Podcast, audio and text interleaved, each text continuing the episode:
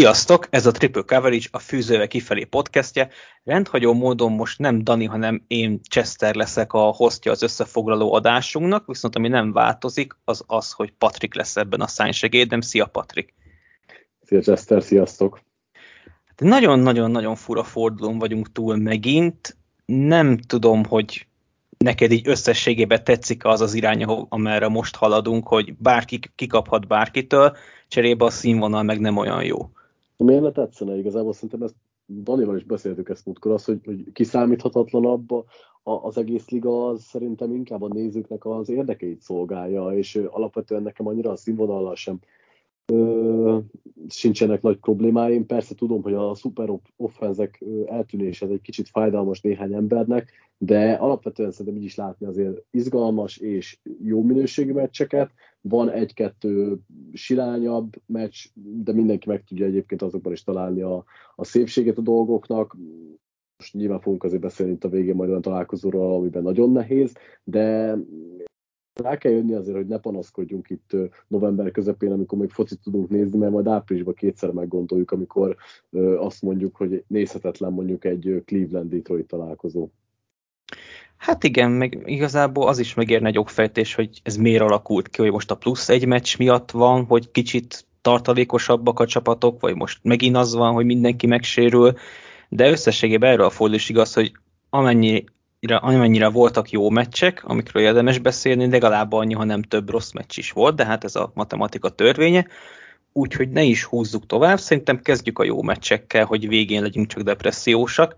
Nem tudom, mennyire értesz egyet, én a Packers Vikings hoztam, mint talán a forduló legjobb találkozója, ami így színvonalba is, izgalmi faktorba is, mert mindenbe kielégítette a vágyainkat.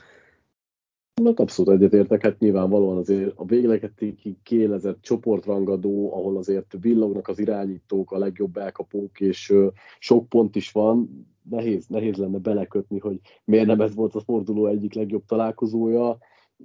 Úgyhogy igen, nem, nem, nem, nem tudnék megnevezni most jobbat ennél.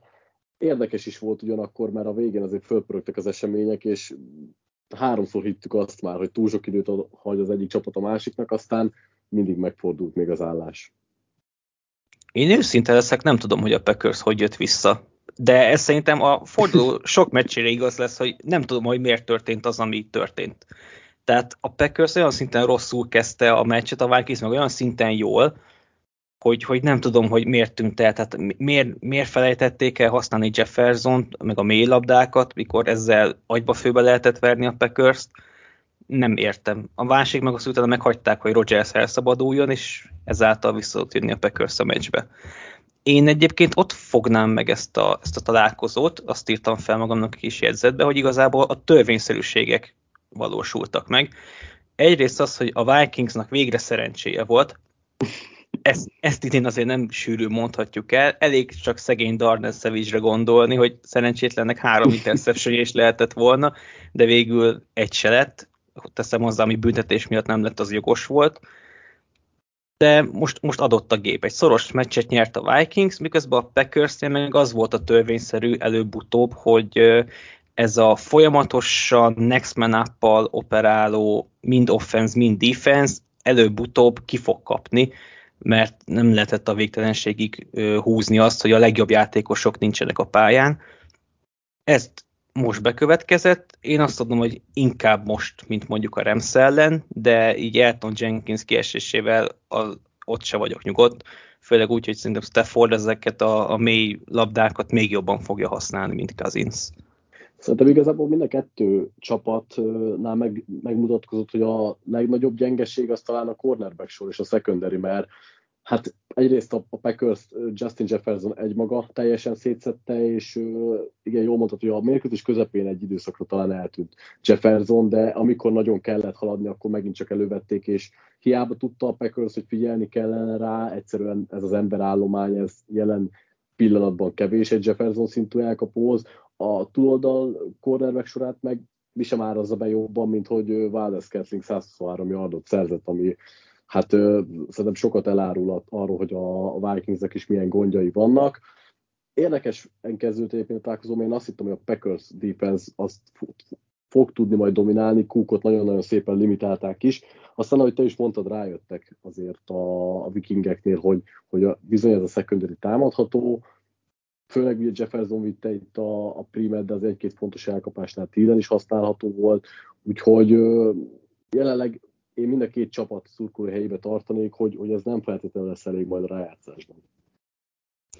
Én, én ezzel nem értek egyet, hogy tartani kéne, tehát én most így, így aludva rá egyet, például Packers drukkerként én, én azt mondom, hogy ez egy teljesen vállalható vereség volt igazából, mert minden esély meg volt a Packersnek arra, hogy nyerjen.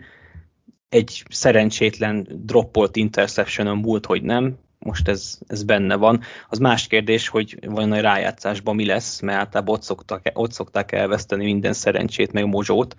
A Vikings meg, ha ilyen játékot hoznak, már pedig előbb-utóbb törvényszerű volt, mondom, hogy ez a ez a faszmák ez a fordul, és majd nekik lesz szerencséjük, miért ne lehetne az, hogy ők érnek oda a wildcard helyekre, ahol most jelenleg például vannak is, ők a hetedikek, ha jól emlékszem az NFC-ben. Ami miatt inkább aggódni lehet, hogy Kazins még mindig agyba főbeverik. Pedig már van Derisó, már, már mindenki van, már centert is cseréltek, mondjuk az kár volt, meg Kenny Clark az elpusztította kolt. Én inkább emiatt aggódnék a Vikingsnél. Hát ilyen erős, vagy szerintem a Packersnek a, a defensive frontja meg most kifejezetten jól játszott, meg jól játszik az utóbbi időben, tehát persze aggódnia kell a Vikingsnek, de szerintem eddig is aggódniuk kellett. Ö, inkább a Packers helyébe kezdenék el aggódni, hogy, hogy Jenkins mennyire lesz pótolható, ezt inkább te tudod jobban megmondani, de tartok tőle, hogy teljesen pótolható nem igazán lesz majd. Hát ugye Bakhtiari remélhetőleg visszatér, akár már a Remsz ellen is, de ha, ha ott nem, akkor a Bajvik után már biztos, úgyhogy az, az meg lesz oldva. Az más kérdés, akkor meg Gard nem lesz, de annyi baj legyen. Én még Rogers-t emelném ki erről a meccsről, aki tényleg szenzációsan játszott, ezzel mondhatjuk azt, hogy megint visszaverekedte magát az MVP versenybe, vagy engedjük el már ezt az MVP témát, mert szerintem még erről fogunk beszélni más meccsek kapcsán is. Igen, hát olyan szempontból muszáj róla beszélnünk, hogy mivel továbbra sincs kiemelkedő személyiség, könnyű visszaverekednie magát egy-egy jó teljesítménnyel mindenkinek, tehát abszolút meg lehet említeni Rodgers-t is, hogy mert miért ne, tehát nagyon jó volt, hogyha még lesz két-három ilyen mérkőzése, és a Packers mondjuk első kiemelt lesz az NFC-ben, ami abszolút nem egy ördöngőség, akkor, akkor nyugodtan megkaphatja, de persze, hogy te is mondtad, mivel nagyon sok az esélyes, ezért kár lenne most azt mondani bárkire, hogy ő MVP favorit hogy esélyeseknél maradjunk, akkor váltsunk is hát a következő meccsre, ami a Sunday Night Football volt. Hát a Chargers majdnem elszórakozta. Tehát, ugye én ezt, ezt a meccset néztem egyedül, hogy nem tudtam a végeredményt, és így néztem, hogy jön vissza a Steelers, jön vissza, jön vissza, mondom, és már vezetnek is, mondom, mi, mi folyik itt? Ez, ez, ez, ez, ez, ez egy pure, pure Chargers volt, de végül nyertek. Ne, nem először csinálta meg egyébként a Steelers, hogy szerintem egy olyan mérkőzésben maradt meccsben, majd akár vette át a vezetést is, ahol szerintem egyértelműen ők voltak a gyengébb csapat, az offenzük nem igazán tudott haladni egy-egy, nem tudom, jó drive-ot leszámítva, de aztán egy itt most például egy, egy blokkot pántnak köszönhetően, egy jobb visszahordásnak, vagy egy, egy interceptionnek hála jöttek vissza a meccsbe, sőt fordították is meg. Igazából ez a Steelersnek a sajátja, mert az off, most majdnem azt akartam mondani, hogy az offense nem volt jó, de ezen a meccsen pill, voltak olyan pillanatai ennek a támadósornak, amikor igenis tetszetős dolgokat vettek elő. Nem mondom azt, hogy ezt végig fönn tudták tartani, de például Ray Ray McLeodot is helyenként jól használták, Claypool is jobban, jobb pillanatokban villant meg, és szerintem itt támadó hívások szempontjából is voltak tőlük olyan dolgok, amik, amik talán eddig elmaradtak. És ezzel most nem azt mondom, hogy, hogy a Steelers offense ez rendben van, de ezen a meccsen nagyjából kihozták magukból a maximumot. Hogy már a Steelersnek a védelmét, TJ Watt egy rusherként tényleg ennyit számít? Mert úgy tűnik, igen. Mert hogyha ő ott van a pályán, akkor valahogy minden jobb, és ő ugye nem csak passértetésbe veszélyes, hanem akár interceptionökben is. Ugye Fitzpatrick sem volt, de szerintem inkább Wattot mondhatjuk inkább a Steelers MVP-jének most ugye nem volt, és ment is elég jól a Chargers szekere. Abszolút, bár nem, nem tudom, hogy, hogy ez miért ilyen, mondjam ezt, nem konstansak Chargersnél, mert azért az elmúlt fordulókban szerintem nagyon-nagyon nem lehetünk megelégedve velük. Szerintem kell ennek a csapatnak az, hogy nem mindent Herbert nyakába tegyünk, még akkor is, hogyha nagyon-nagyon jól néz ki akkor az offenz, és tényleg rohadt jó karja van, megdob minden olyat, amit meg kell, viszont valahogy nem találja meg a balanszt akkor ez az egész támadósor. És így, hogy most például Ekelernek ekkora napja volt, kicsit jobban a kezébe lehetett adni a, a labdát, és például a második vagy a harmadik TD-ét azt nagyon szépen ő oldotta meg, így, így Herbertre is lejött a nyomás, talán nem érezte, hogy neki kell mindent megoldani, és valahogy olyan tisztább volt, clearebb volt az egész csapat támadójátéka. Igen, Ekelernek jó meccse volt, meg akinek ott volt fantáziában, az biztos örült, mikor fölkelt reggel, de én azzal amúgy egyetértek, hogy szerintem Herbertnek igenis jól áll az, hogyha ha rá van pakolva a ter, és ő neki kell vinnie ezt a csapatot, mert látjuk, hogy akkor fel tudnak tenni nagyon egy pontot. Szerintem ő volt most a legjobb támadó egyébként, nem Ekeler. Más kérdés, hogy itt elő lehetne venni akár Joe Lombardit, de én nem őt venném elő, mert ez a Chargers védelem, ez valami botrányos. Tehát, tehát a, amíg, amíg ilyen védelem van, addig én nem lombardifikáznám meg az offenszt. Akkor stacy fikáznád? Mert az elején nagyon-nagyon sokat dicsértük, de szerinted az ő felelőssége, vagy csak egyszerűen a Covid után visszatérő játékosok nem feltétlenül tudnak úgy hasítani, mint előtte?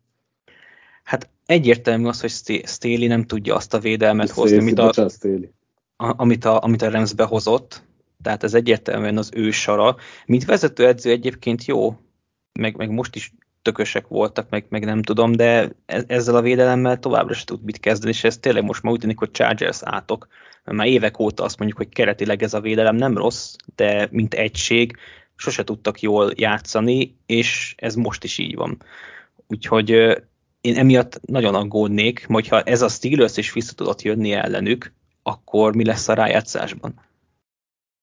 Igen, főleg, főleg annak tudatában szerintem gyászos ez a teljesítmény, széles támadófalát tudjuk, hogy menny, hogyan kezdték meg az idént, és még hogyha egy kicsit jobban is festenek a, ahhoz képest, azért ez nem egy elitettség, de hát is sem mutatja jobban a impotenciáját ennek a Chargers Pestrásnak, hogy összesen, nem, ha, ha jól emlékszem, most azt talán 5 darab sietetést, vagy 5 darab nyomást tudtak bocsánat generálni az egész mérkőzésen, és uh, erre még az se kifogás, hogy csak Bózán kívül nem nagyon tudunk megemlíteni embereket, de amit régóta emlegettünk, a belső védőfal az kritikán aluli, Bóza túloldalára sincsen meg a megoldás, és igazából olyan szempontból venném elő én Stélit, hogy, hogy itt kéne akkor olyan exotikus blitz csomagokat használni talán, ami, amivel zavarba lehet hozni az ellenfél offenzét, mert ezt a széles offenszet zavarba lehet ett volna hozni, ők nem tudták ezt megtenni, és ezért tudott meccsben maradni az ellenfél.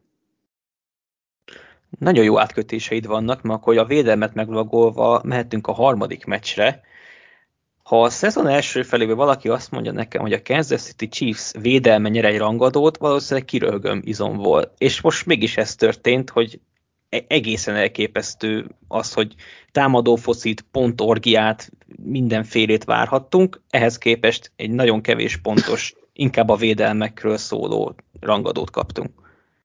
Igen, bár egy picit a sérülések ebbe beleszóltak, ugye Amari Cooper elve nem tudott ott lenni a meccsen, CD Lamb meg közbeszállt ki, azért a két sztár elkapója nélkül látszik, hogy nem feltétlenül annyira komfortos ez a Cowboys offense sem. Hozzátéve azt, hogy amivel te kezdted, hogy a Chiefs defense nagyon jó volt, azzal egyetértek. Nem csak leszették a maradék elkapókat, hanem például nyomás hegyeket is tudtak, mármint, hogy saját szintjükön nyomás hegyeket is tudtak Prescottra nyomni, ugye Chris Jonesnak nagyon-nagyon jó meccse volt, 7 vagy 8 nyomást gyakorolt, és uh, három és fél szek, vagy négy szeket szerzett, most nem tudom, mi lett a végén beírva neki, uh, illetve Larger Sneedet kellene kiemelni, aki leszedett kettő interception is, de további három leütött labdája volt. De mit gondolsz egyébként, hogy törvényszerű volt, hogy ez a Chiefs defense visszapattan, és nagyjából ez a valós erejük, vagy Spanyoló nyúlt bele annyira ebbe a sémába, hogy, hogy sok mindent megváltoztatott, mert őszintén leszek, hogy én még ilyen szempontból nem vizsgáltam meg őket, hogy, hogy mennyi, mennyi minden módosult itt taktikailag. inkább mely, melyikbe vélet felfedezni itt a változás, hogy Spanyoló nyújt bele a dolgokba, vagy egyszerűen csak följavult az, az ember állomány egy kicsit a valós szintjére?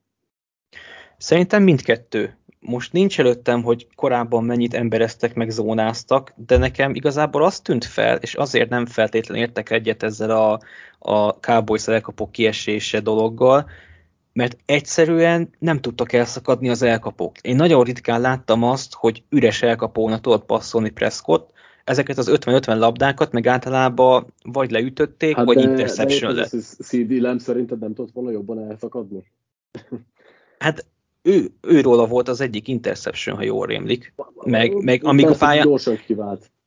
Hát a második fél időben nem játszott, de előtte se volt. Tehát amíg ő a pályán volt, akkor is azt láttam, hogy, hogy őt is azért le tudják szedni. Így összességében gondolom azt, hogy nem, nem volt elég üres elkapó, pedig azért ezeket a kornáreket meg lehetne verni. Ez most nem sikerült. Ez nem tudom, hogy mennyire Spagnolo érdeme, de kétségtelen, hogy szerintem ez, ez volt a kulcs, az egyik kulcs ahhoz, hogy, a, hogy ez a Cowboys csak 9 pontot adott föltenni. A másik meg, ugye, amit te is említettél, a pass rush, hát Parsonsnak zseniális napja volt, én nem, fordítva keverem a kettőt. De mindegy, Parsonsnak adtam, hogy zseniális napja volt, igen, Mahomes, igen, Mahomes, is, Mahomes is dicsérte. majdnem blokkolt egy pántot is, volt két szekje, szerintem egyértelmű, hogy ő az, az év újonc védője, de szerintem ezt nem kérdeztük meg már úgy 6 vagy 7 forduló óta de hogyha már itt ragadtunk, akkor a Chiefs támadósora is a második negyed elején még tettek fel egy TD-t, és utána semmi. Utána az utolsó majd három negyedbe csak három pont jött össze. Ez mennyire lehet vajon aggasztó? Aggasztónak mindenképp aggasztó lehet, de azért láttuk, hogy a, mármint most a, a Chiefs számára szempontjából mennyire lehet aggasztó? Igen, tehát az, hogy három nyilván át csak három pontot tudtak föltenni, holott az elején szerintem jól haladtak, mm. de, de semmi nem jött össze utána. Nem tudom, hogy nem, nem -e volt két érzésed neked. Az egyik az, hogy megint nem állt melléjük a turnover tehát megint volt olyan eladott labdájuk, ami akár másik pattalhatott volna. Másrészt meg szerintem egy picit visszavettek, nem tudom azt mennyire érezted, de én úgy éreztem, hogy megint nem adnak ki magukból mindent. Az elején tényleg tök jó kezdtek, megvoltak azok a játékok szerintem, amik a, a Raiders ellen is, és így hiába mondják azt az emberek, hogy nagyon szarú védekezett a Raiders ellenük, és ezért ment azon a meccsen nekik kifejezetten, amit adok is, viszont ettől függetlenül én, én ugyanúgy észrevettem ezen a meccsen is, mint azon is, hogy elkezdték behívni azokat a rövidebb yardos játékokat, amik működnek, akár Hillel, akár Kelsey-vel, akár randomabb emberekkel, tök mindegy. Még nem flow lesz ez a dolog, tehát nem annyira hatékony ez a Chiefs támadósor, mint uh, amit megszoktuk tőlük az előző években, de az látszik, hogy elindultak egy olyan fejlődési íven, ami, aminek akár lehet egy olyan vége, hogy magabiztosabban pakolják majd fel a pontokat a szezon vége felé és a rájátszásban. Lehet ebből a meccsből vajon konklúziót levonni? Mert azt azért kijelenthetjük, hogy a Chiefs az most visszatért az AFC élmezőnyébe, még hogyha nem is olyan dominánsak, mint eddig, de közel vannak most már az első kiemeléshez is. A csoportjukat ugye már múlt hét óta vezetik, és jelenállás szerintem is, nem is néz ki úgy, hogy azt elbukhatják. A Cowboys meg jön föl az Eagles, és igazából, hogyha úgy játszanak az Eagles ellen, mint most, akkor benne van az is, hogy kikaphatnak, de szerintem azért a rájátszás egyik csapatnak sincs veszélybe, de vajon onnan tovább mi lehet így. Ugye sokan úgy, az, úgy harangozták be ezt a meccset, hogy akár egy előrehozott Super Bowl is lehet, azért, azért vagy hmm. inkább kíváncsi, hogy, hogy vajon ennek a két csapatnak mi lehet az útja ezek után. Én nem látom egyik csapatot sem egyébként mentálisan elég összeszedettnek ahhoz, hogy Super csapatok legyenek, és ahhoz meg túlságosan nincsenek elit formában, bármennyire is javuló a tendencia a Chiefs esetén is, bármennyire is láttuk a cowboys jónak. Itt az elmúlt időszakban azért láttuk, hogy a Dallas is meg meg tud roppanni, és persze most, ahogy én is felhoztam, a, a sérülésekkel is sok mindent lehet takarni, mindent azért talán nem lehet elfelejtetni. Én inkább, amire még szintén kíváncsi lennék a, a te oldaladról, hogy ez a az év elején is nagyon jó teljesítő Dallas defense, ez továbbra is annyira jól néz ki, mert most a Chiefs is azért szerintem rájuk nem lehet panasz, tehát ennyi, ennyi ö, szerzett pontot a Chiefs bárki megrigyelhet, ö, akármilyen is a támadósor most ott, vagy volt ott a támadósor, hogy ö, látsz bármiféle figyelmeztető jelet a Cowboys számára, hogy ennek a védelemnek változnia kéne, vagy, vagy teljesen jó az, amit kapunk tőlük. Én igazából sose éreztem azt így ebben a szezonban, hogy ez a Cowboys védelem ez valahogy top 5-ös. Nem néztem ehhez statisztikákat, szóval lehet, hogy tényleg így volt, de, de nekem sose az volt a benyomásom. Igazából ez pont, a Cowboys az, no, pont az kell, meg pont az hozza, amit mondjuk a Chiefs csinált két éve. Van egy lehengerlően jó offense, és ahhoz kell egy olyan defense, aki próbálja meg azért mondjuk 25 pont alatt tartani az ellenfelet. Erre szerintem ez, a, ez az állomány, meg Dan Quinn rendszere alkalmas. De hogy ettől ez, az, ez a defense jó lesz, vagy top 5-ös lesz, azt már azért nem gondolnám, de ez a rájátszásban szerintem bőven elég lehet. Itt inkább az a kérdés, hogy vajon a McCarthy faktor és ez az offense ez mennyire tud pörögni a, a playoffban. Akkor ugorjunk a következő blokkra szerintem. Most jönnek a kiütéses meccsek, és az első olyan, ami talán meglepő, hogy kiütés lett. Melyik szalagcímet szeretnéd választani, hogy Jonathan, Jonathan Taylor megverte a Bills-t, vagy a Buffalo Bills verte meg saját magát, mert szerintem mindkettő ül. Szerintem az első azért nem feltétlenül, mert akármilyen jó volt Taylor, ez nem, nem az ő érdeme, és én nem szeretném ezt kizárólag az ő számlájára írni, úgyhogy inkább a másodikat mondanám. De 35 ez, pontot tett föl, tehát ezt akárhogy nézem, ne, ne, az ne az ő... tette föl, ő beerőszakolta a végén, most nyilván ez is egy leegyszerűsítés a dolgoknak, de azért tehette ezt meg, mert a csapata lehetővé tette a védelme szerzett labdákat, és a, a Bills ennek megfelelően meg már nem tudott velük haladni. Tehát én ezt, én ezt nem, nem érzem ezt a Taylor verte meg a Bills dolgot annyira. És azt érzed, hogy őt az MVP versenybe követelik? Én azt érezni érzem, de még, még talán azt is egy kicsit korainak tartom, azért beszéltünk a már itt futó relációban arról, hogy mi kell ahhoz, hogy valaki MVP legyen, és kétségtelenül Taylor nagyon-nagyon jó irányba halad azzal, hogy most már 8 mérkőzés óta mindig TD-t szerez, és a 100 yardja is folyamatosan megvannak. Hozzátenném, hogy a Coltsnak a mérlege azért még nem feltétlenül elég jó ehhez. És összességében így a Coltsnak a gameplanjéről, meg mit terveztek, arról, arról mi a véleményed? Ugye Vance-nek összesen 21 passz kísérlete volt, de abból sem volt sok köszönet, úgyhogy, egyált, úgyhogy egy, egyáltalán nem meglepő, hogy, hogy Taylor annyi labdacipelés kapott, vagy Heinz, és így is fel tudtak tenni 41 pontot. Oké, okay, kellett azok, a, a, kellettek a, a védelmi momentumok, kellett a, a, a pántnál az a, az a momentum, de, de mégis azt látjuk, hogy gyakorlatilag idegenbe tönkreverték az EFC egyik éllovasát. Ez a tökéletes identitása szerintem ennek a kolcnak. Minél kevesebbet kockáztassál Vencel, több, több a jól futó Taylort amennyi labdával csak lehet, a védelem villanyon meg, a special team villanyon meg, amikor lehet, használt ki a, a fontos meccsdöntő pillanatokat, abszolút ez kell legyen ennek a kolcnak az identitása. Vence egyébként Pittmannel, meg, meg a titan meg akár a kisebb elkapukkal is meg, meg tud oldani bizonyos helyzeteket, de sose szerencsés azt szerintem, hogyha neki 25-nél többször kell passzolni egy mérkőzésen. Nyilván minden meccsen nem fog ennyire jól futni Télos, és a, a védelem sem fog ennyi labdát szerezni, de alapvetően szerintem ez a csapat akkor lehet sikeres, hogyha ezt az utat követi.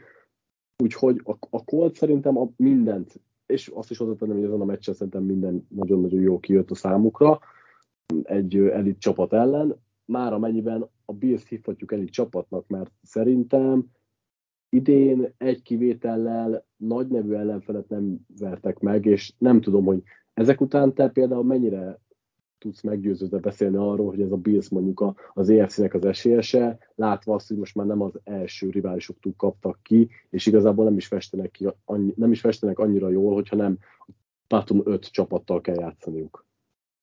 Egy Danival ellentétben velem azért fogsz vitatkozni, mert én ezzel nem értek egyet. Lehet, hogy elfogult vagyok, benne van, de szerintem ez a Bills még igenis jó csapat. Abban egyetértek, hogy most megkaptuk azt, hogy milyen az, amikor nem a Jets meg a Dolphins az ellenfél, ez egy intő Várj, nem azt mondtam, hogy nem jó csapat, hanem azt, hogy az EFC-nek nem esélyese. Hát szerintem ennek az EFC-nek még nagyon sok csapat az esélyese látva az, hogy itt, itt mindenki körbeveri egymást, és bárkitől ki tudnak kapni.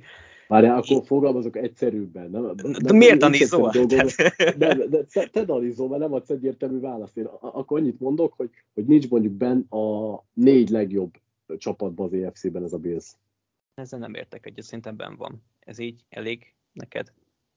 Így igen, hogyha szerinted benn van a négy legjobb csapatában. Fel akartam volna vezetni, hogy miért gondolom így. Érted? Nyugodtan. Ez egy, ez egy interaktív műsor, Patrik. Szórakoztatjuk Nyugod... a hallgatóságot. Nyugodtan. Szóval, megkaptuk azt, hogy milyen az, amikor nem egy nagyon rossz csapat az ellenfél, ez egy intőjel, de szerintem ez a Bills lejátszotta talán a szezon legbalszerencsésebb meccsét az ő szempontjukból, mert szerintem azért ennyire nem volt nagy különbség a két csapat között. Én azt mondom, hogy Josh Allen továbbra is az egyik legnagyobb van man army az egész NFL-be. Én tőle azért félnék. Ezt oké, okay, hogy most volt több turnover érő passza is, de szerintem pont a két interception nem, nem igazán okolható. Az Odom féle az még talán, bár szerintem ott inkább a, a safety volt az, aki nagyot alakított, és nem ellennek volt rossz passza, de a második interceptionje az, mikor röplabdáztak a, a, a defensív backek a kócnál, azt én nem igazán az ő, ő nyakába varnám. Szerintem ez a Bills ez jó lesz. Sorsolásuk az nem vészes, szóval bőven vissza tudnak még mászni az EFC tetejére is akár.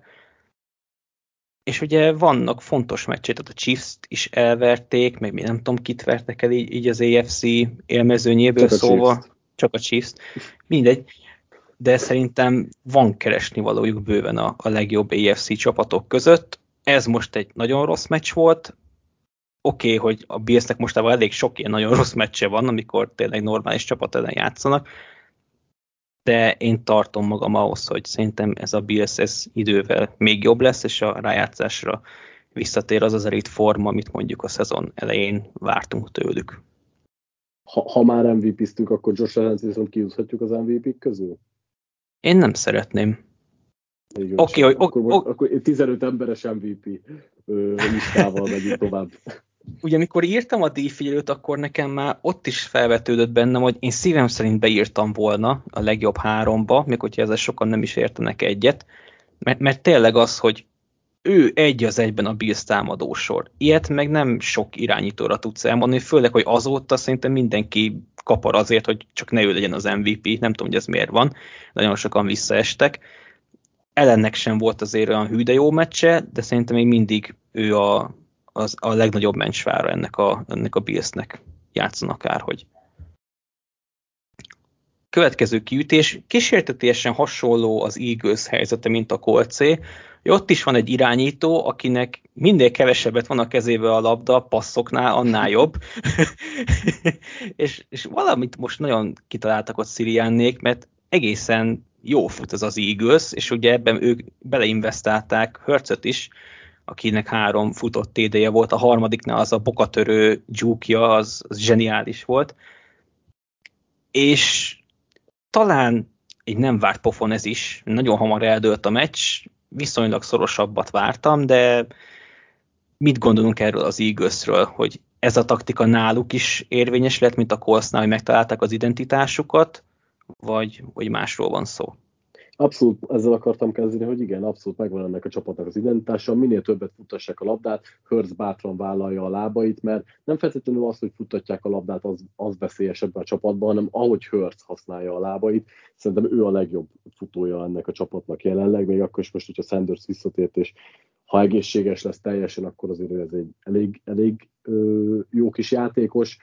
Nyilván próbálják minimalizálni a hibákat, ami nem mindig jön össze, mert ö, Hörszbe szerintem még mindig nagyobb a bizonytalanság, meg az egész gameplanben, mint ami a Coltsnál van. Ettől függetlenül szép lassan szerintem smith és itt nagyon-nagyon jó kémia alakul ki. A támadó faluk már nem annyira jó, mint mondjuk a Super Bowl győztes érában volt, de továbbra is szerintem azért van annyira megbízható, hogy ő közepes defenzek ellen mondjuk leerőltesse az akaratát, és fontos az, hogy a védelmük is tud labdákat szerezni, mint ahogy a Saints ellen most meg is tették. Hozzátéve, hogy azért ez a Saints támadósor, ez jelenleg most arra van ítélve, hogy nem tudom, nagyon szeretvedett legyen, és pont, hogy eladja a labdákat, ami, ami nem túl szerencsés rájuk nézve, de igen, ha az igaz tudja tartani magát ehhez a dolgokhoz, akkor ha nem is olyan szinteken, mint a Colts, de sikeres lehet. Pont azt akartam egyébként kérdezni, hogy oké, okay, hogy Hörtszel megtalálták az identitást, meg hogy ő a legjobb futó, de mennyire fenntartható ez a passzjáték nélküliség? Mert mi van akkor, hogyha olyan helyzetbe kerül az igaz, mikor rá van szorulva a passzjátékra, és pont ez, ez volt a meglepő leginkább, hogy ha valakitől várhattuk ezt, az a Saints, akiknek a futásani védelme azt a legjobb volt a fordul előtt a ligába, és mégse tudtak ez ellen tenni semmit, leginkább ugye Hertz ö, nyargalásai miatt, hogy mi lesz akkor, amikor rá lesznek kényszerítve arra, hogy passzoljanak, mert akkor kipukik a szögazsákból.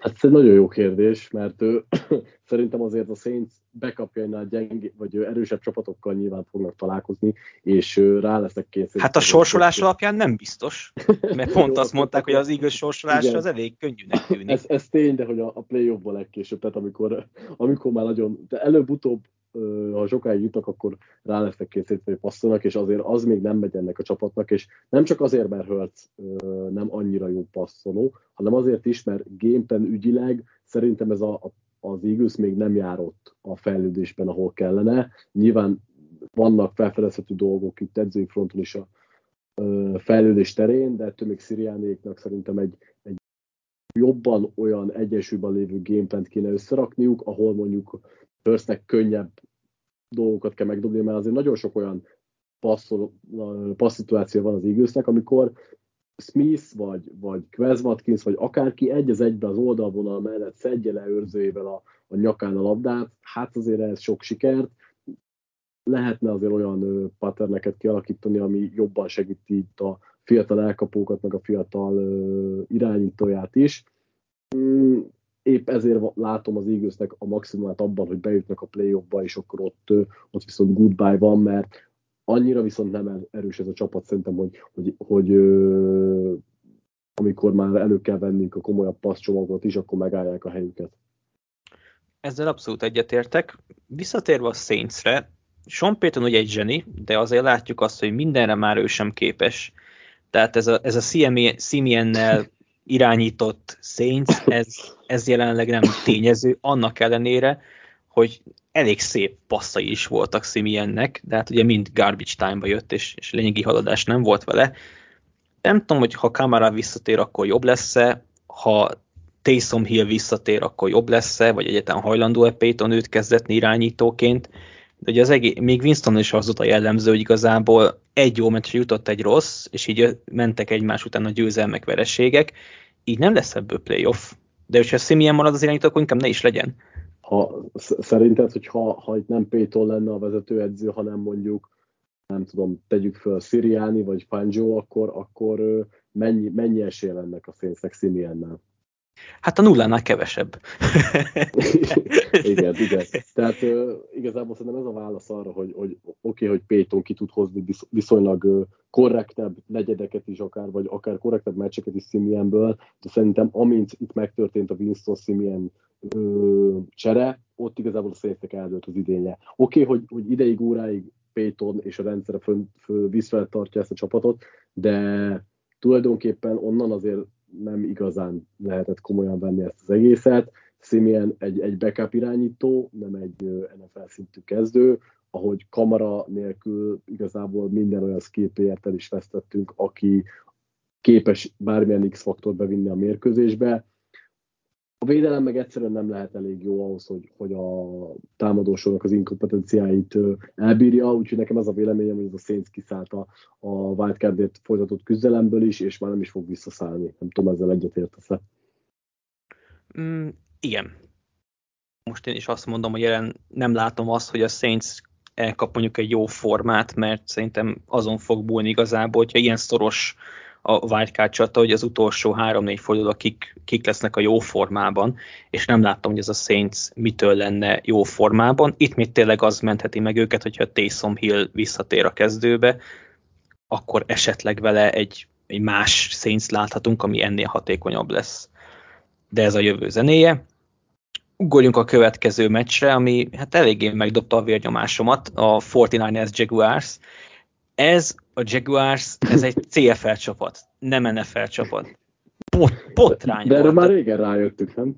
Hát igen. De én az összefoglalóba kiadtam minden dühömet, úgyhogy nem tudom, hogy neked milyen érzéseid vannak a, a meccs megtekintése során, vagy után. Figyelj, igazából amit mondtam is, hogy erre nem most jöttünk rá, ez egy nagyon rosszul szervezett csapat, ez a Jaguars. Én nagyon-nagyon sajnálom Lawrence, mert, mert egyértelműen nem látunk semmit abból, hogy ő igazából milyen játékos lenne, és akkor itt most én befejezném azokat a, a frázisokat, hogy akkor ő egy generációs irányító, stb. stb., mert erről semmilyen bizonyítékot nem kaphatunk eddig, és lehet, hogy nincs is így, de az ellens, ellenkezőjéről sem tudunk megbizonyosodni, mert ez a franchise nem hagy lehetőséget arra egy játékosnak, hogy bebizonyítsa, hogy ő valójában mire is képes az NFL-ben.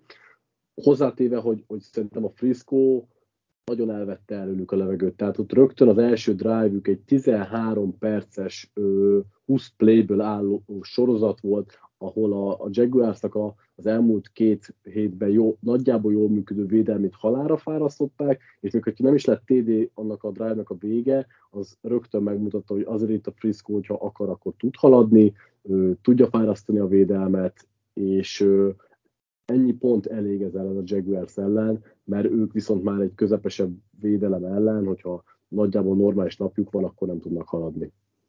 Szerintem ez egyébként egy nagyon nagy hoax, amit most mondtál, hogy a 49ers tud, a 49ers kapcsán, mert igazából az még jobban felidegesített, mint, mint a Jaguars, mert pont ez az első drive, ezt emeltem ki az összefoglalóból is, hogyha azt látod, hogy 13 perc, 5 másodpercig tartott, azt gondolod, hogy hű, meg ha de erről nem volt szó. Tehát ez a csapat, ez már pántra készült, amikor egy büntetés miatt megkapták az első kísérletet, akkor tudtak tovább haladni.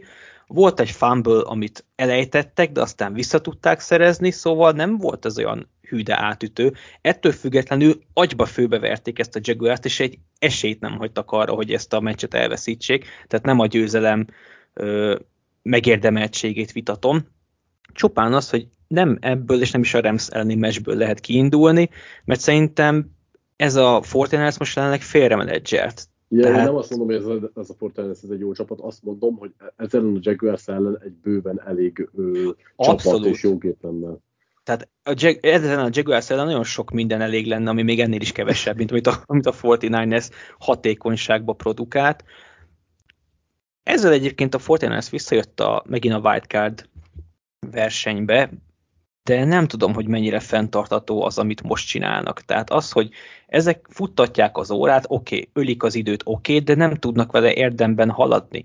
Tehát mind, megint azt láttuk, hogy Garoppolónak kell megoldani a kétes szituációkat, és egyelőre megoldja. Tehát az utóbbi mm. két-három fordulóban Garoppoló szerintem jól játszik, nem azt mondom, hogy elit, jól játszik. De ez nem tudom mennyire fenntartható, mert szerintem sem ennyire.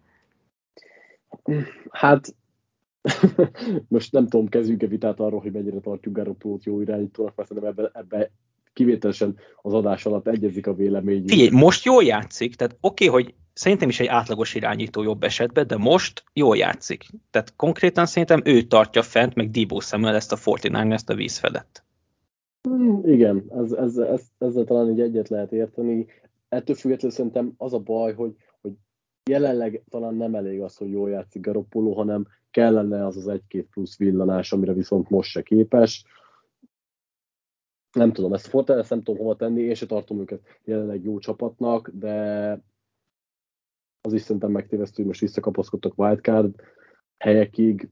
Valahol ott a playoff környékére helyezném őket erősség szerint, de nem biztos, hogy bejuttatnám őket. És egy kicsit a Jaguars a Jaguars-os mondatodba is belekössek, most már úgyis meg kell mérnem a vérnyomásomat adás után. Én nem értek egyet azzal, hogy ezt a Lawrence-nek ezt a játékát, ezt arra kenik, hogy a Jaguars az rossz. Tehát mm. ez a, ez a csapat az utóbbi nyolc évben Blake bortles Nick foles Garner Minshúval jobb játékot tudott produkálni, mint egy olyan irányítóval, aki oké, okay, hogy ne könyveljük el, meg, meg kicsit nagy volt, jó volt a sajtója, de akkor is az egyik legígéretesebb QB prospekt volt az elmúlt tíz évben. Tehát nem mondják már nekem, hogy neki ez a max. Tehát én igenis elvárnám tőle, hogy azt csinálja, mint Luck, azt csinálja, mint Watson, vagy azt csinálja, mint tavaly Herbert. És De ez, ez ezt nem látjuk. Egy, egy őrben Meyerrel kéne ezt csinálnia. De Watson meg O'Brien ne csinált. Oké, okay, neki volt egy hopkins is, és és de oké, okay, a tehetség törjön utat magának. Ezt Lawrence-nél egyelőre semmi esetre sem látjuk. És ez engem zavar. Én azt nem, mondom, én nem, azt mondom, nem kell temetni, de... Azt mondom, az az állításom, hogy szerintem nem vonhatunk le egyik irányba se következtetést az ő játékáról. Hát ez így nagyon piszi, de, de igen. Temetni sem kell a srácot, félreértés ne essék, de én azzal se értek egyet, hogy hogy nem elvárható tőle, de igenis egy ilyen szintű tehetségtől elvárható, mondom ezt úgy, hogy én nagyon sokszor védem az újoncokat. De, de kinek passzolnál, meg, meg, meg mit várnál? Tehát elképzeléstelen gameplant adnak neki, és nincsen, nincs kinek megdobni a labdákat se, akkor, akkor mit, mit várnál el? Hogyan tudnál meg, megvalósítani? Akkor fusson, vagy csináljon valamit. De mert ugye a Clemsonnál ezt láttuk, hogyha nem volt megjátszott ember, akkor futott, és jó, mozgékony srác, tehát tudna. Mindegy, nem akarom ebbe elvinni, de én nem értek egyet azzal, hogy nagyon fölmentik, mert szerintem igenis az ő sara is, hogy eddig nem olyan jó, de azt se vitatom, hogy a körülötte lévő minden dolog, ami lehet, az szar. Tehát ezt, ezt így engedjük el. Akkor jön egy másik találkozó, ezt is a kiütésekbe vettem, mert végül is a Bengals majdnem 20 ponttal verte a Raiders-t, én ezt a meccset nem láttam, csak Red Zone-ba nézegettem, úgyhogy tőled kérdezném azt, hogy, hogy miért volt az, hogy Bürótól szinte semmit nem láttunk, mert igazából Mixon volt a legjobb támadója a Bengásznak, és mi van ezzel a Raiders, hogy most akkor ez, a, ez az árnettes dolog volt az utolsó szög, és most végleg kipukkadtak, vagy sem? Hát igen, ez, ez az utóbbi, ez egy nagyon jó kérdés, ezen én is gondolkoztam, itt ahogy a találkozót néztem, hogy a, a, egyszerűen a támadó játékuk az annyira ötlettelenne és ö, pontatlanná vált, hogy na, nagyon-nagyon nehéz így haladni. Igazából a Bengals nem csinált nagyon-nagyon sok különöset, nem, nem volt nagyon-nagyon sokat nyomás alatt kár, elvették, amit elvettek, az, hogy, hogy a nagyobb játékokat ne tudják megjátszani, meg Warrert ne, ne legyen olyan könnyű megjátszani a kárnak, de ezen felül azért a Bengals védelem nem volt annyira nagyon félelmetes, és valahogy még, mégsem volt elképzelése a Raidersnek, hogy hogyan kéne itt haladnia, mégis mi, mi, mi, az, a, mi az, ami beválhat. Nem voltak, nem voltak olyan jó keresztező koncepciók, amikkel kicsit meg lehetett volna bontani a védelmet, és nem hogy az elején, hanem közben se tudtak változtatni. Tehát ebből látszik azért, hogy egy interim coachal nehéz szerintem egy franchise élete, hogy ha lendület van, akkor lehet, hogy, hogy minden csupa jó, dolog, ellenben amikor, amikor változtatni kéne a rossz, rosszból, akkor szerintem nagyon-nagyon nehéz.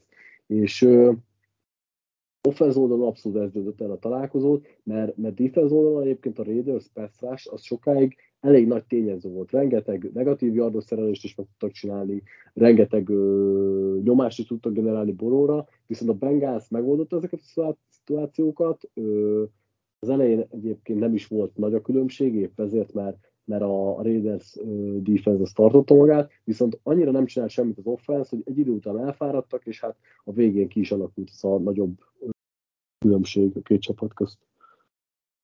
És a Bengals offense így mi a vélemény? Ugye Bürónak nem, nem volt nagy meccse, de ha jól emlékszem, talán még egyszer meg is sérült, mert annyi, azt elkaptam azt a pillanatot, kicsit ilyen bicegve ment le, még talán a meccs elején. Igen, igen, de nem volt se, igazából semmi komolyabb ráhatása a meccsére. És mit várhatunk mondjuk így a Bengásztól? Mert nekik is ez a két arcú dolog volt, de belőlük azért látom azt, hogy előbb-utóbb felfelé ívelnek, a Raidersnél már sajnos nem. És azért mondom, hogy sajnos, mert amúgy ígéretesen kezdték az évet, és sose tudjuk már meg, hogy mi lett volna, hogyha a Grudennek nincs ez a, ez a balhely, és nem kell lemondania, de az, azzal, én, azzal én is egyetértek, hogy így, hogy egy interim vezetőedző van, akinek igazából a vezetőedzői múltja nem nagyon van, így, így őket is kiírnám azért így a rájátszásért folyó versenyből, annak ellenére, mérleg alapján még ott vannak. Hát egyébként figyelj, a Bengászról se tudok feltétlenül pozitívan nyilatkozni, mert nekem annyira nem tetszett az ő játékuk se a tegnapi mérkőzésen.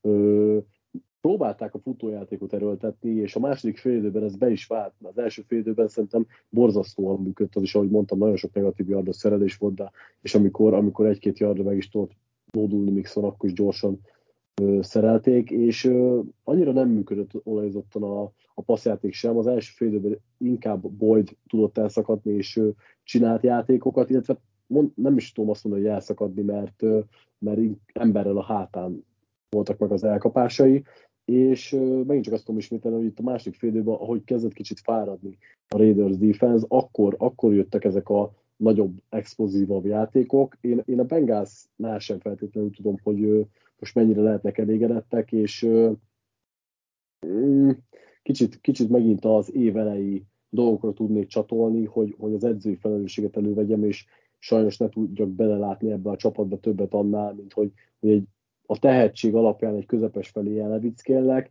de szerintem egyelőre kevesek ahhoz, hogy ennél nagyobb szintet lépjenek.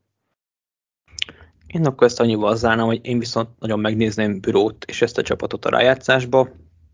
Más kérdés, hogy eljutnak-e odáig. Akkor mi viszont eljutottunk, eljutottunk a következő blokkunkra, hogy a meglepetéseket hoztam, és hát mi mással lehetne kezdeni, mint hogy a Texans elverte Tennessee-ben a Titans-t. Hm. Mi történt? Fél, nem tudom, te ezt, ezt hatalmas meglepetésként könyveled tényleg, mint ahogy mondjuk a, a meccs alapján is mondták? A meccs alapján nem. El is akartam úgy felhúzni az én véleményemet, hogy az eredmény nyilván meglepő. Egyébként én gondolkoztam rajta, hogy valamikor ez a Titans ki fog kapni egy gyengébb csapattól, most nem tudtam, hogy ez a Jaguars lesz, vagy a Texans, végül ez a Texans meccs lett, de azért tipp, tippet nem tettem volna rá. Hogyha a Billsnél azt mondtam, hogy pehesek voltak, akkor erre a Titans nem tudom, mit lehet mondani, mert szerintem az elmúlt tíz év minden bal szerencséje kijött ezen a meccsen. Tehát kezdjük, hogyha Tannehillnek mennyi, négy vagy öt interceptionje volt a végén, tehát szórta a labdákat. Peterson negyedik kísérletre, ha jól emlékszem, a fullbackébe belefutott, tehát negyedik és egyre, tehát, tehát az, az is kabaré volt, meg burleszk, Chester Rogers úgy vette le lábbal azt a pántot, hogy Zinedine Zidane nem tudta volna ezt megcsinálni. Tehát konkrétan a csávó oda sem érett, és a sarkával maga mellé vette a nem kerek, hanem ezt a, ezt a disznóbőrlabdát, ezt az oválisat. Tehát elképesztő labdaérzék, kár, hogy ezzel a, a Texans hozta jó helyzetbe, kihagytak extra pontot, tehát semmi nem jött össze ebbe a Titans, és ezt azért kell így kiemelni, mert a, a Texans győzelmét nem akarom elvenni, de az érdemei azok azért nem voltak olyan nagyok. Mert ha jól rémik, akkor igazából az történt, hogy kihasználták minden azt a bénázást, amit a Titans adott nekik. Gondolok itt mondjuk arra a, a pántra, amikor öt yardról kellett be, beszaladni. Azért öt yardról oldja meg egy Texans is. Abszolút, amúgy hozzátenném még azt is, hogy azért AJ Brown is megsérült, és azok után, hogy Harry, Julio Jones, és most már Brown sem volt, azért én ezek után sem mondanám azt, hogy ő hatalmas nagy meglepetés, hogy kikaptak a Texans-tól. Most persze tegyük kontextusban mindenképpen meglepetés, hogy kikaptak egy, egy 8-as gárdát, főleg egy 8-2-es, de szerintem így, hogy a, a legjobb skill playereik kiestek, így azért meglepne, hogyha bárki ezt a Titans-t mindenképp az EFC favoritjának tartaná, és amit még City hozzá lehet tenni, hogy, a, hogy a, most a védelmük se volt annyira nagyon toppon, de nyilván úgy nagyon-nagyon nehéz toppon lenni, hogyha folyamatosan az offense elszerencsétlenked szituációkat, és nagyon nehéz helyzetbe hoz téged, úgyhogy ez egy tipikusan olyan meccs volt, amikor a, a Texansnak sok minden összejött, a Titans sokat szerencsétlenkedett, és még a Texans itt most a sok sérült miatti kiesések is utolérték kicsit. Én, engem inkább jobban érdekelne, hogy ennek a meccsnek is a fényében de mennyire várod, hogy ez a, ez a Titans ez képes lesz, hát nem is tudom, tényező lenni a play-offban? Szerintem a vesényben látsz, mert pont azt, azt a kérdést akartam feltenni, hogy milyen következtetéseket vonhatunk le ebből a meccsből mindkét csapat számára, mert nem csak a Titans, hanem a Texans is. Én szerintem sem ennyit. Tehát ez a Titansnek egy balszerencsés, pehjes meccs volt, túl kell rajta lépni. Ha jövő héten el tudják verni a Patriotot, akkor megint ott tartunk, hogy megint elvertek egy playoff riválist, nőtt a, a, az egymás elleni mérlegbe a, a, szor, a szorzók, vagy nem tudom, hogy nevezik ezt. a csoportot így is úgy is meg fogják nyerni szerintem, mert borzasztó nagy előnyük van a kolccal szemben, ugye oda-vissza verték őket, úgyhogy a Titansnek ez a, ez a vereség, ez belefér, hogyha jövő héten megverik a Patriotot, akkor el is lehet felejteni, és akkor megint ott tartunk, hogy ö, egyértelmű esélyesei az első kiemelésnek, annak ellenére is, hogy ugye nincsen Henry, AJ brown pont most jött ki Twitteren, hogy negatív lett a, a röntgen eredménye, úgyhogy ő is, neki sincsen hál' Istennek komolyabb baja. Tény, hogy nem olyan acélos ez a csapat, mint hogyha ott lenne Henry is, meg Julio Jones is, de összességében szerintem még mindig ők a favoritok az AFC első helyért. A Texans meg szerintem... Te nem érzed úgy, hogy benne van, hogy nem tudom, hogy te is említett, hogy akár meg egy Jaguars-t is kikapjanak? De ez az AFC-ben most mindenkiben benne van. Tehát nem csak a Titans, bárki ki tud kapni bárkitől. Tehát azért mondom, hogy ebből, ebből nem indulnék ki. Mert előbb-utóbb lehet, hogy a Chiefsnek is, vagy a Patriotsnak is lesz ilyen pekhes meccs, és akkor megint ott tartunk a Titans kettővel, megy mindenki előtt. Én ebből nem indulnék ki. Ahogy a Texansnál se indulnék ki, abban, hogy most akkor a győzelemtől irány fölfele, mert szerintem nem ez a helyzet. Ez a Texans továbbra sem jó csapat, és továbbra sem lesznek favoritok Max a Jaguars ellen. Ha nincs más, akkor menjünk a következő mondhatni meglepetés meccs, bár te pont eltaláltad a győztest a tippversenybe. A Washington nyerni tudott Charlotte-ban a Panthers ellen, mégpedig azért, mert Heinike God kapcsolt, és, és legyőzte a Panthers-t. Szerintem nem csak ezért, mert Heinike God kapcsolt, hogy benne, benne vannak ilyen híróbollok, meg, meg nagy hibák is. Szerintem azért, mert ez a Panthers továbbra is diff, diff, na, diszfunkcionális, hiába ö, vannak Newtonnak is jó megmozdulása, és ki tudják néhol használni a lábait, meg ö, rohadt lelkesen játszik.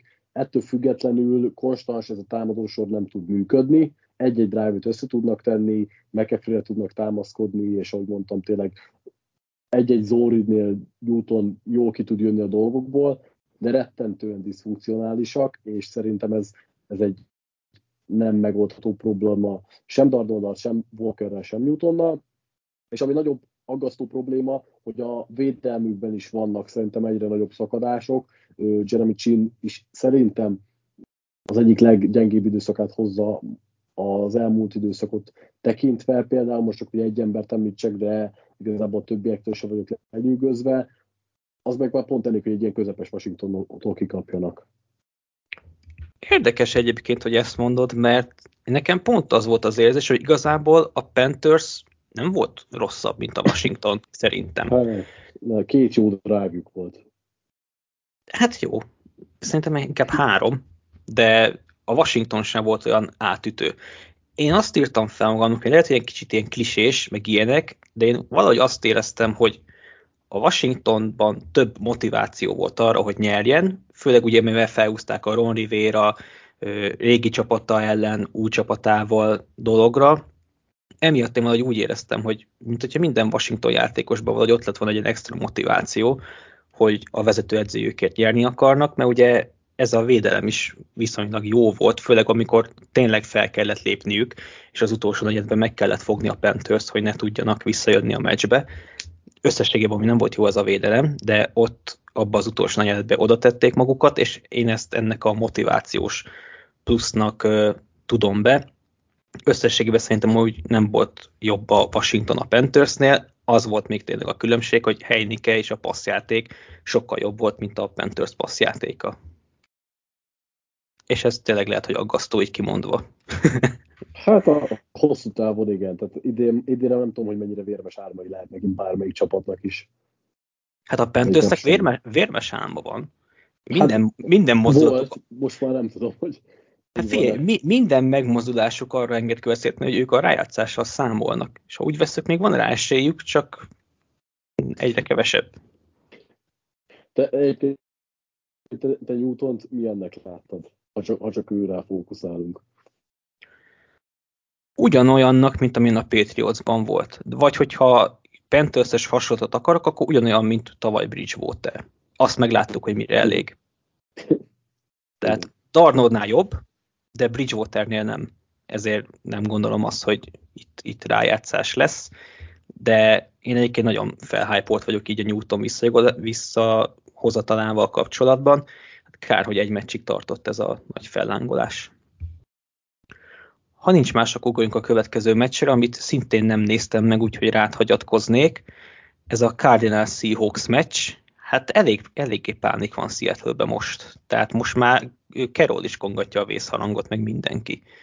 Hát csak nehogy Carrollnak kongassák a vészharangot lassan, mert ö, nehéz, tehát látva a meccset, annyira mélyen gyökerező és megmondhatatlan problémák vannak, hogy nehéz nem arra összpontosítani, hogy ezen egy edzőváltás fog tudni csak segíteni, ha, ha nem egy irány. Hát az irányítóváltás nem hiszem, hogy sokat fog segíteni, mert alapvetően egy nagyon jó irányítót, ha lecserélsz, az nem fogja megoldani a problémáidat. Lehet, hogy ideig, óráig mondjuk más gamepad tudsz sikeres lenni, de nem fog semmit megoldani. És látva továbbra is nagyon rossz a gameplan, futójátékok nincsenek megalapozva, de próbálják őket, az elkapók nagyon ritkán tudnak elkap, elszakadni, hiába dobja Wilson meg a 40 yardos labdákat, hogyha ha egyszerűen nem, legtöbbször nem szabadon vannak az emberei, akkor nem, nem lesznek mindig hatalmas elkapások és nagyon nagy játékok. És ezt, ezt már nagyon nehéz elbírni szerintem. És egyre kevésbé hiszi is el, szerintem maga a csapat is, egyre frusztráltabbak is lesznek, és ez szintén problémákat szül, úgyhogy nehéz megmondani, hogy mi, le, mi lehet a kiút ennek a Seahawksnak.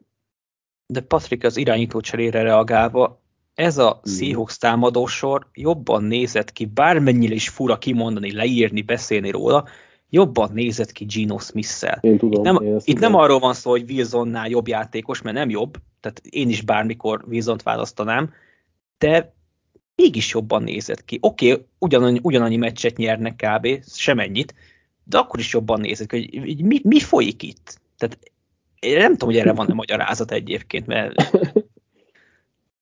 én, én, ke, én keresem, de nem találok rá semmit. Hát ezt többször próbáltuk fejtegetni, és szerintem tiszta, egyértelmű magyarázatot nem lehet mondani azóta sem.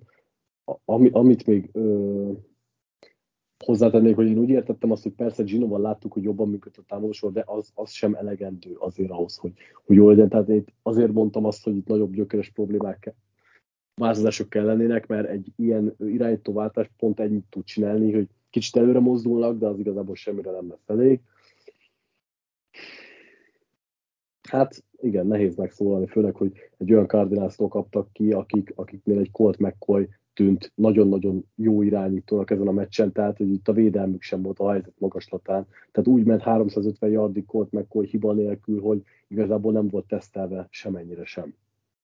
Na hát igen, ha már hoztad Colt McCoy-t, Kingsbury-nek az érdemei azért szerintem most már egyre nagyobbak. Tehát az, hogy Murrayből kihozta ezt, azunk azt mondtuk, hogy oké, okay, rendben van, de az, hogy Colt mccoy is 2-1-es mérlege van, ez szerintem egy évedzője díj. Így ránézésre. Nem tudok vitatkozni annyira, mert, mert az előző egy meccses kiadásra számítva tökéletes ez a ez a gépezet, nem, nem hogy Murray nincsen, hanem hopkins sincsen, és ennek ellenére is nagyon-nagyon jó, Kannerrel a futójáték nagyon fényesen néz ki, ami, amit én abszolút nem néztem ki belőlük. Úgyhogy hát jó ez a csapat, jó, jó, jól van összerakva, és nincsen Murraynek a híró boljaira sem károztatva. A rájátszás akkor gyakorlatilag már megvan, szerinted is, ugye? A rájátszás az tuti megvan, azt nem tudom eldönteni, hogy utána mennyire bízok bennük. Hát azt egyelőre én sem. És akkor jön az utolsó blokk, amit én szimplán úgy neveztem el, hogy terrorcselekmény a profi futballal szemben. Hár, három olyan találkozó, amit bár ne rendeztek volna meg. Kezdjük talán azzal, ami a legnézhetőbb volt, ha már csak a pontokat nézzük, a Dolphins-Jets találkozó. A Jetsnek itt sem sikerült győznie, pedig már Joe Flacco-t is bevetették, de sajnos ez a csapat túl gyenge ahhoz, hogy, hogy meccset tudjon nyerni, még a Dolphins ellen is, akik szintén nem voltak jók. Én igazából azt írtam fel így a Jets kapcsán, hogy érdekes módon, amióta nincsen Zach Wilson, Carter is és Elijah Moore is hirtelen jók lettek. Van ok okozat, vajon? szerintem tehát e- ezeknél a dolgoknál szerintem kell lenne okokozatokat keresnünk, meg főleg ilyen mérkőzéseknél, amilyen ez is volt, bármiféle konklúziókat levonni.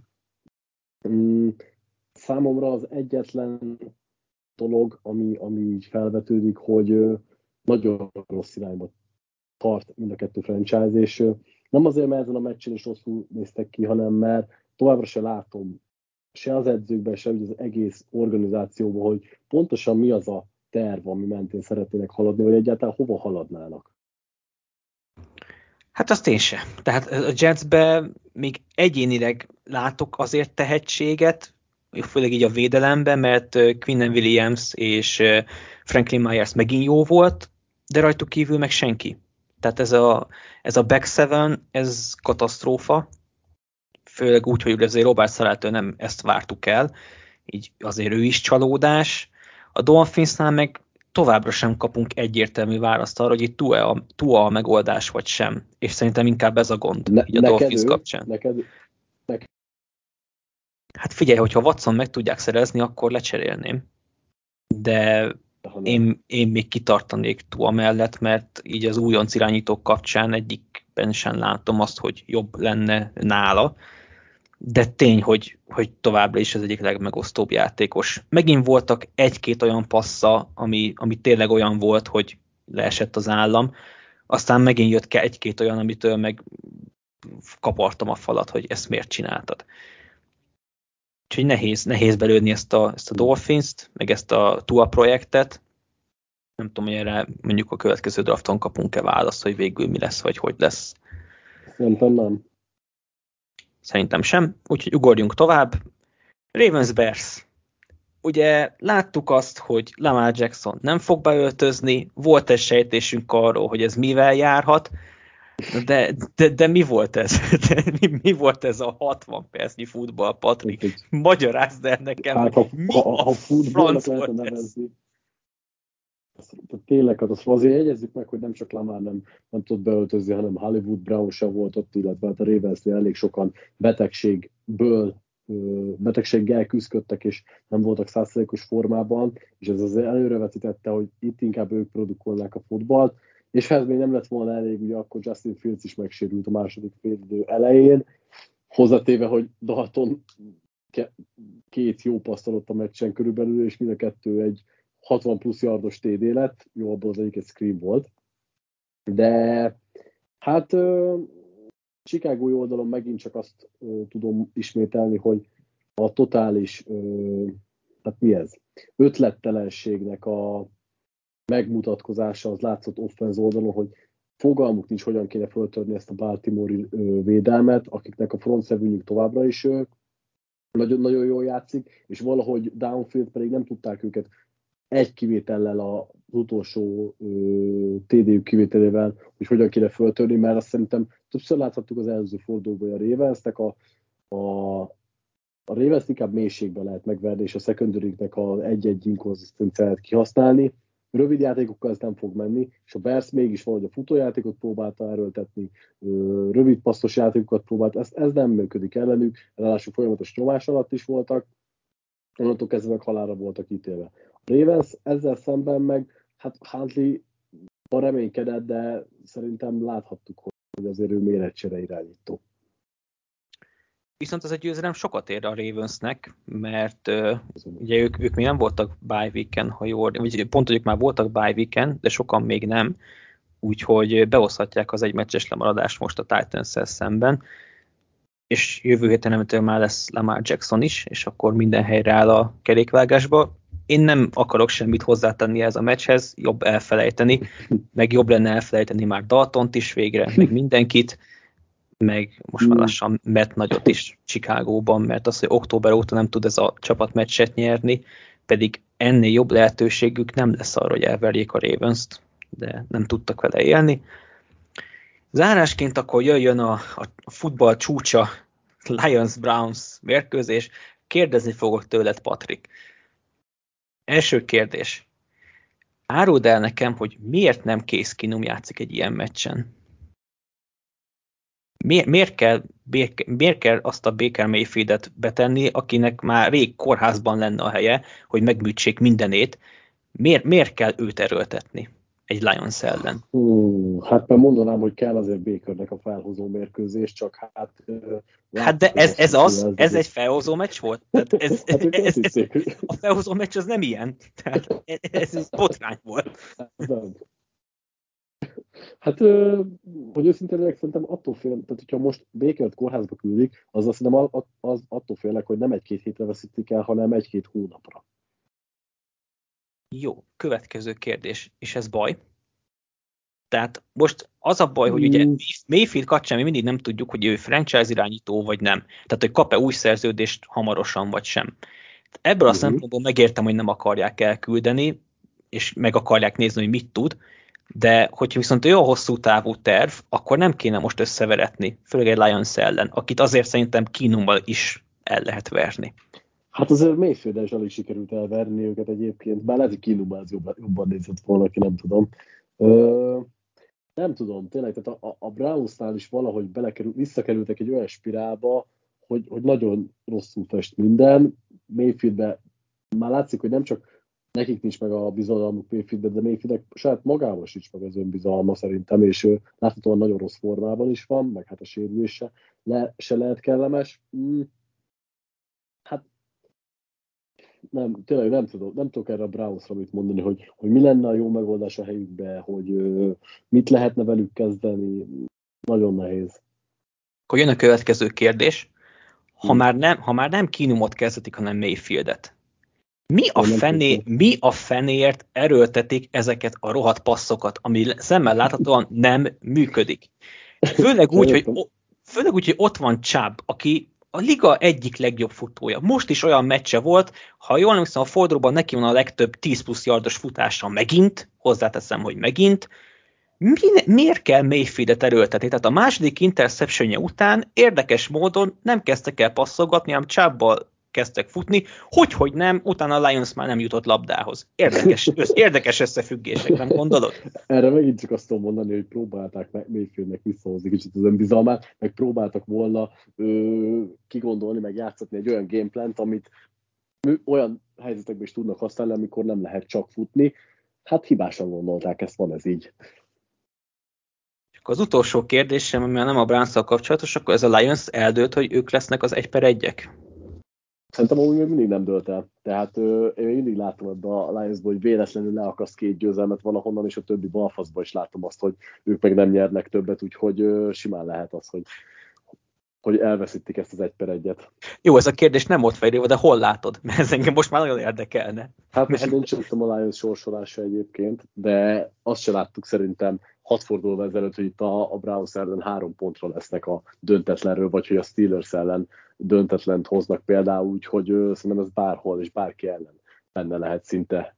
Jó, ez a, há- ez a három pont az azért túlzás. Tehát oké, okay, szor- szoros volt, de azért Tim boyle nem szartuk össze magunkat. Jó, ez igen, kisebb túlzás volt, de a lényeg az, hogy, hogy ö, valahogy idén benne van egy nagyon, nagyon sok csapatban, sőt, majdnem minden csapatban benne van az, hogy egy mérkőzésen annyira nagyon béna legyen, mint például a titans kikapott a Houston ellen, ugyanígy béna lehet valaki a Lions ellen, sőt két csapat is. Szerintem az mondjuk sokat mondó, és meg számomra nagyon vicces, hogy a meccs előtt az volt, hogy hát Goff sérülés miatt a biztonság kedvéért a, a hálaadásnapi meccsen sem lesz bevethető. Le, lement a Browns elleni meccs, jött egyből a hír, Goff játékra kész. De gondolj bele, hogy mennyire elkeserítő ott a kép, amikor, amikor ezt egy hatalmas jó hírnek kell felfogni, hogy Goff játékra kész. Még David Blau ott van, még őt ki lehetne próbálni esetleg, neki úgyis van azt hiszem háladásnapi tapasztalata. Kár, hogy az is egy, néz, de, de, az is egy nézhetetlen meccs is. volt. Ha jól emlékszem, a Berszellen játszottak, hát soha, soha többet. Na hát ennyi volt a forduló. Nem ez volt életünk legjobb fordulója szerintem, de kicsit felrázta az állóvizet így a, a tabellára nézve, ami mindenképpen jó. Én azért nagy következtetéseket nem mernék levonni sok esetben, de szerintem egy jót vitáztunk. Reméljük nektek hallgatók is tetszett ez a adhok adás most így, így, hogy Daninak volt egy nap szabad napja. Nem tudom, Patrik, hogy megígérjük, hogy lesz-e kvízes podcast, mert múlt héten elmaradt. Nem száz százalék, de meg, megpróbálunk megtenni mindent. Dolgozunk rajta, úgyhogy tartsatok ki addig is. Sziasztok! Sziasztok!